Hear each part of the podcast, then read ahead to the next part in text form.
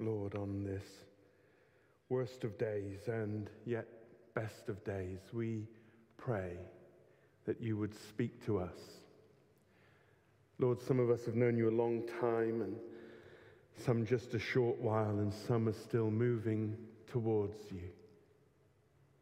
We pray, Lord Jesus, that you who opened wide your arms on a cross would open wide your arms today to all who hear this, and that they might draw near to you. Thank you, Lord. Amen. Well, good morning, everyone. My name's Simon. I'm one of the ministers here. And what a great privilege it is to be invited to share with you on this occasion. Dietrich Bonhoeffer, who was a remarkable and courageous pastor who protested and worked to undermine Nazism in World War II, uh, eventually was imprisoned and executed shortly before the end of the war. And during that time, he was able to smuggle out a few thoughts that he was having, reflections and prayers from his time in prison. And one of them was quite remarkable. It was just a little scrap of paper, and on it, just a few words were scribbled. And they said this only the suffering God can help. Only the suffering God can help. They needed the Allies to come and bring an end to the war. But he realized that behind all of this was a greater darkness and a more severe suffering. And that to restore it, to put things right, we needed God. And God, in his suffering, makes things right. The ancient summary of the Christian faith that has been declared around the world and across the ages in the Apostles' Creed states succinctly these words Jesus suffered under Pontius Pilate, was crucified, died, and was buried. He descended to the dead. And these words are so familiar to us. We, we've heard them countless times. We've spoken them countless times. They trip lightly off our tongue. But today on Good Friday, we pause and we hold these words. And we stand or sit transformed and appalled and fixed before the cross. Today we think of Jesus, the loveliest life that the world has ever known, smashed against a tree. And why? Because only the suffering God can help. First thing I want to say is this that Jesus' death on the cross is foundational to our faith. It's the foundation of our faith. Christianity is cross shaped. All the noble religions have their divinities and their sacred places and their sacred texts and their holy prophets and their spiritual devotions and their righteous acts of compassion and mercy and generosity. But only Christianity has a suffering God. Only Christianity has a cross. Only Christianity has a God who saves us by his suffering. The cross is the sine qua non of the Christian faith, without which it is not.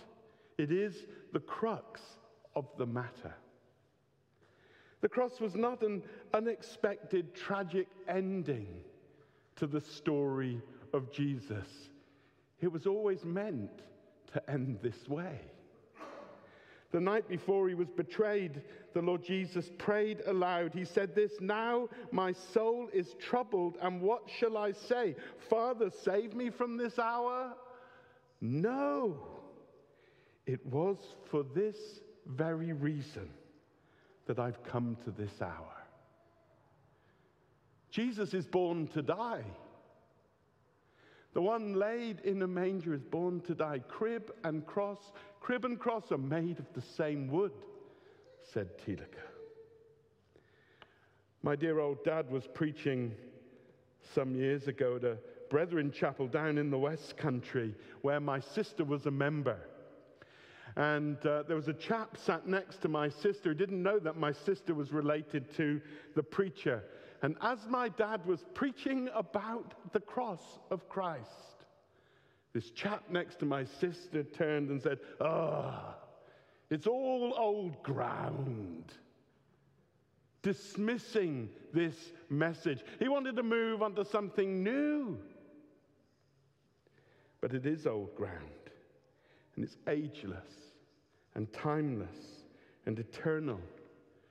It reaches back to that tree in a garden at the beginning of time, and it reaches forward to the end of time. It's old ground, it's eternal ground. It's a battleground. It's the place where the powers of darkness conspired to put out the light. But there, the God of suffering, the light of the world, pushes back. And it's holy ground where heaven and earth meet in this most vile of places, heaven is opened up and access to God is made. And it's the only ground. It's the only ground that will take the weight of our sin and restore our suffering. I was thinking early this morning about Archimedes, like one does. And he, as some of you know, famously said, Give me a place to stand and a lever long enough, and I will move the world. And there, at Golgotha, where Christ is crucified, and God suffers with us and for us to end suffering. There he takes a stand, and that lever is the cross, and the earth is moved, and darkness is pushed back, and death is pushed back, and access is made to God. It is foundational. Many in the world would think, we Christians are mad. What are we doing meeting on Good Friday? Why call Good Friday good? It was a bad day, surely, and why meet to celebrate it? Because we know that what today represents is God in a place, in time and space, putting things right and reaching out to us. What a thing! It's foundational and it's historical. We say in our creed, we've heard in our reading that he suffered under Pontius Pilate. Jesus' death was not a metaphor, it's not a myth, it's not some sort of metaphysical symbol. You know, the psychoanalyst Carl Jung said that the cross was just a symbol. He actually said it was a symbol of fire, and that the cross represented two sticks rubbed up against each other. How weird is that? It's not a symbol. It was a real, actual event in time and space and history and chronology and geography where God breaks in, where the demonic broke out against God, but the Lamb wins. Pontius Pilate was a Roman prefect of the province of Judea, serving under Emperor Tiberius between AD 26 and AD 36. He was really there real person in real history. The three greatest historians of the ancient world, the Greek Philo, the Jew Josephus, and the Roman Tacitus, all talk about Pilate. This really happened. We know who crucified Jesus. Pilate decreed it. The Praetorian Guard executed. As I, as I heard that reading today, the words stood out to me in the reading that they beat him again and again. Did you hear that? Just again and again. And we know where. Uh, the cross was hoisted on a rocky knoll outside the city gate.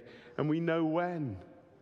During the feast of Passover, early on a Friday, after a trial at Herod's at seven in the morning, a trial by Pilate at eight in the morning, crucified at nine in the morning, and breathing his last at three in the afternoon. History, an event in time and space.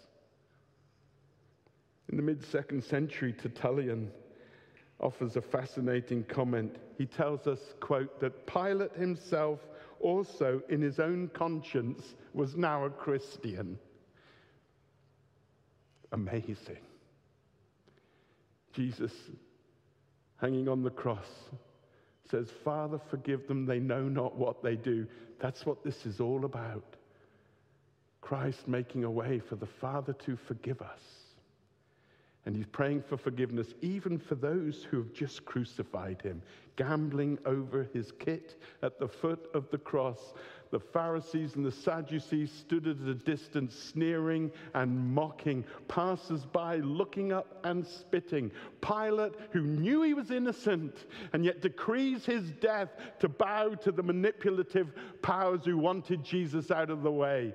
The demonic, yet Jesus says, Father, forgive them. Why? Because that's what it's all about. It was historical. And then Jesus' death was brutal. We say in our creed, he suffered, was crucified, and died. And as I said, these words, we, they, they, they sit so lightly. They seem to have so little weight as we say them so often. We're so overfamiliar with them. And we need to pause and hold them for a while. He suffered betrayal and abandonment and a false trial and trumped up charges and a beating by the Jewish authorities and another flogging and mocking and crucifixion and injustice and ignominy and agony. He suffer, he really suffered.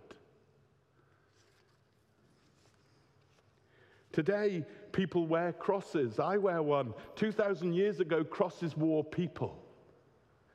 The Roman historian Cicero said it was the cruelest and most disgusting penalty, and the very word should be struck from common language. It should not even be mentioned in polite society. I'm aware that there are children here. I wasn't expecting them, so I'm going to have to miss out some of the things I was going to tell you. But in 1986, in the Journal of American Medical Association, there was a series of articles published on torture. I was going to read you some. I'm going to hold back, but let me summarize. It says pain, pain, pain. And what finally kills Jesus is physically is the shock and the trauma and the suffocation and the heart failure. You know, our word excruciating, the core of it is crux, and that is the Latin word for cross. This is agony of which we know not. But that isn't the worst of it. No. He who knew no sin became sin for us God laid on him the iniquity of us all. And the punishment that brought us peace is put on him. And by his stripes we are healed. But he was the one who bore the punishment and the stripes and the guilt and was the sin bearers, all put on him. And that wasn't the worst of it. The worst of it is that he who had enjoyed from all eternity this intimacy with his Father is ruptured. And he enters into the full consequence of our sin. And the Father turns away and turns out the lights. And he says, Eloi, Eloi, Lama Sabachthani. My God, my God, why have you forsaken me?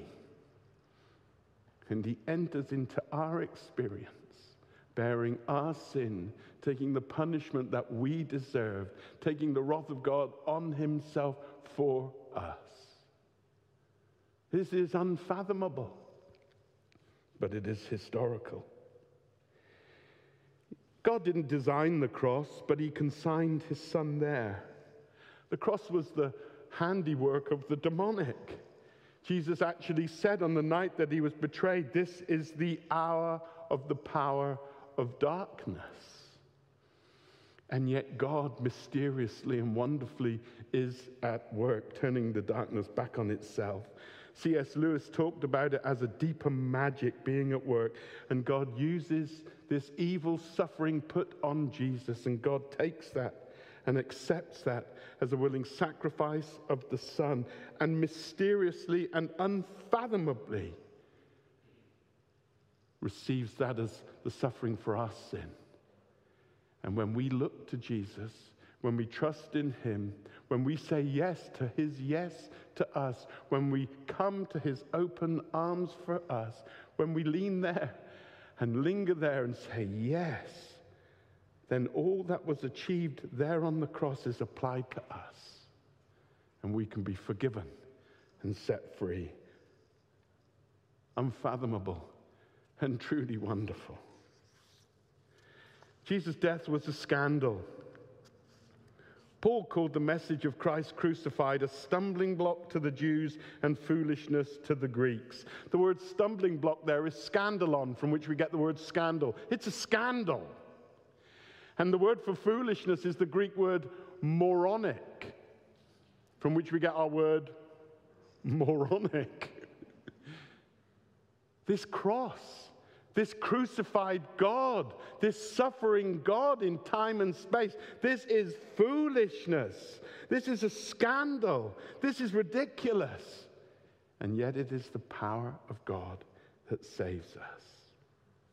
The philosopher Hegel once said this mad, mad, mad is the message of a God who becomes his own hapless victim and gets himself nailed to a tree. It's so offensive. And yet there is no other way open to us to be right with God. There is a moral offense. How can God's wrath be such as to require satisfaction in blood? Does our crime fit his punishment? There's an ethical offense. How can it be justice for an innocent to pay for the sin of a guilty one? This is a strange justice. There's a philosophical offense. How can the particularity of one man, what happens to him, affect the rest of the world before and after? There's a theological offense. How can God's eternal Son die? There's an existential offense. How can I, an individual, benefit from this event that took place thousands of miles away, 2,000 years ago? How does that work? And there's a religious offense. How can you tell me all my good works aren't worth anything and that I need to receive and put my faith in this? It is an offense.